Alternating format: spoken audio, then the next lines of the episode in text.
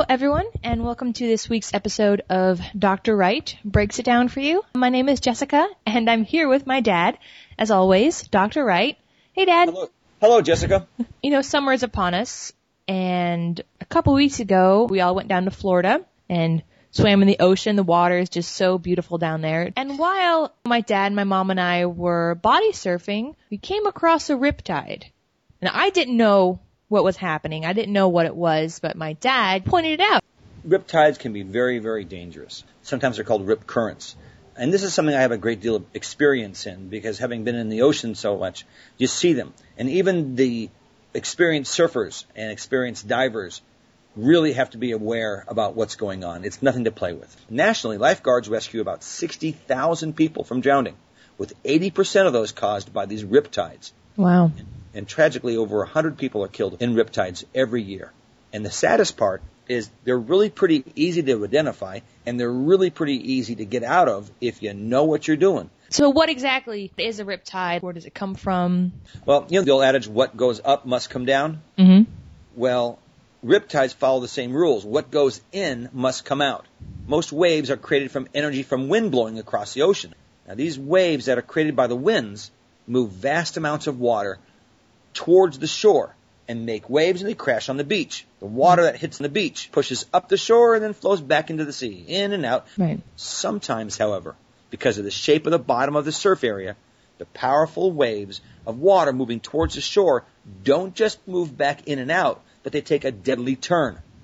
All the water carried up the beach gets dumped back, but it flows out on a single underwater channel in a kind of a funneled river. And this water flows out to sea and it's called a riptide. Oh, so it doesn't flow back in ever. It just keeps flowing back out? Right. It's almost like a circle. The waves flow in, they turn either right or left, and they go out through a channel. I see. Since it's part of a circle, it's all moving kind of on a track. It's like a train or something going in a circle where it's just pushing you in one direction. Correct. The water will move sideways into this big channel and flow right up to sea. So why do these occur? I guess. Well- are, there, are there just specific beaches or more famous for them, or can they occur anywhere? Or Well, actually, yes. There are some beaches that are known for it because the coral on the bottom of the ocean is shaped so that the water comes in one way and flows out powerfully through its channel the other way. In California and in Florida, often as the waves move in and out over the sandy bottom of the surf zone, the sand piles up on what's called underwater mounds or sandbars. Now, these sandbars will allow water to go in, but then the water will go around them to come back out. Now, these sandbars are hundreds of yards long, and in between, there's these trenches that hold the water that goes back out to sea. Thousands of gallons of water that was on the beach goes either left or right and it flows out the narrow underwater trench. There's certain ways that you can tell where a riptide is, and identifying them is really important. It reminds me of a story about your grandfather. One time he went javelina hunting. Now javelina are these ugly, sprickly little wild pigs that are all over Arizona. Now they're all over a lot of places.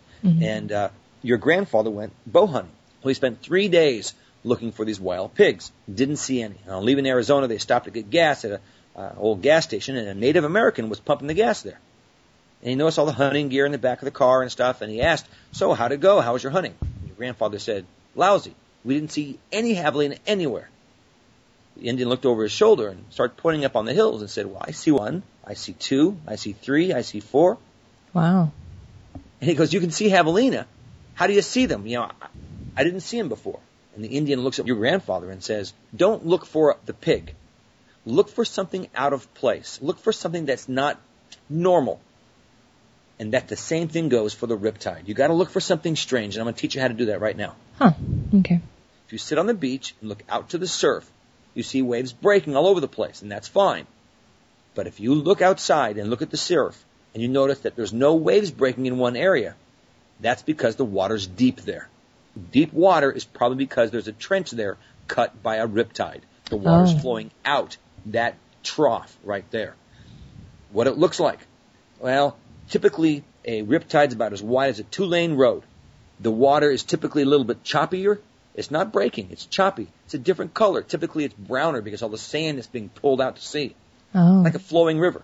It's a gap in the waves. so what do you do if you're caught in this riptide area?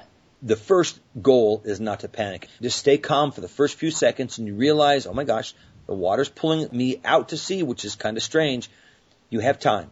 What you have to do is look around you and find out where the waves are breaking towards the shore. You got to move out of the rip current at an angle. You got to go sideways. Don't try to swim against the rip current. It's very strong and very powerful.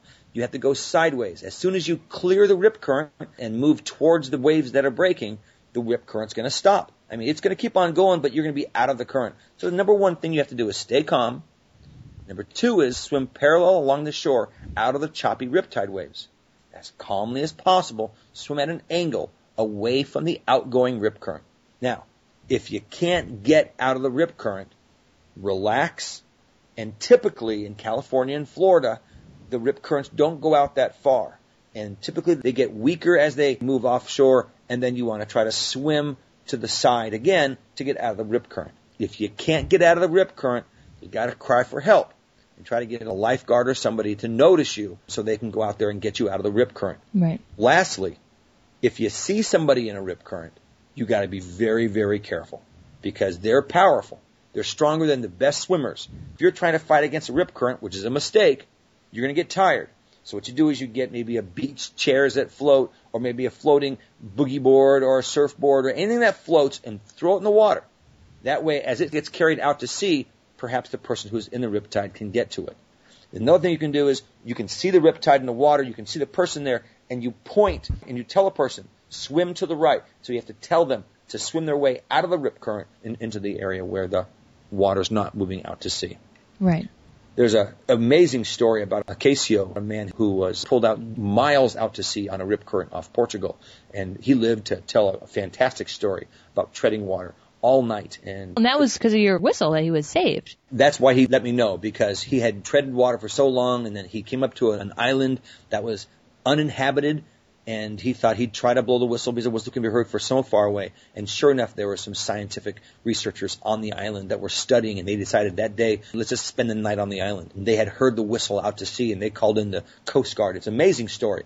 You know, I guess you could say I'm a pretty veteran water guy. I mean, I started surfing when I was eight years old, snorkeling and skin diving when I was about nine years old, and I've been doing it ever since. And it still frightens me when I see people who aren't the best swimmers in the world just running into the water, especially with small children. It is really important. You know what you're doing and just be safe in that ocean.